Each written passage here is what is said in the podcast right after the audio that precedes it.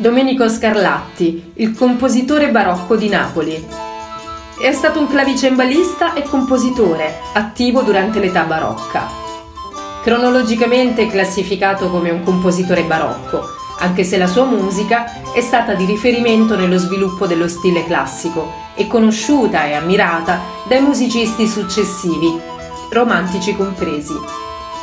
Domenico nacque a Napoli nel 1685 il suo atto di battesimo nella chiesa di Santa Maria della Carità o San Liborio ci fa sapere che fu condotto al fonte da Don Domenico Marzio Carafa, duca di Maddaloni, che cinque anni prima aveva accolto nel suo palazzo il padre Alessandro Scarlatti.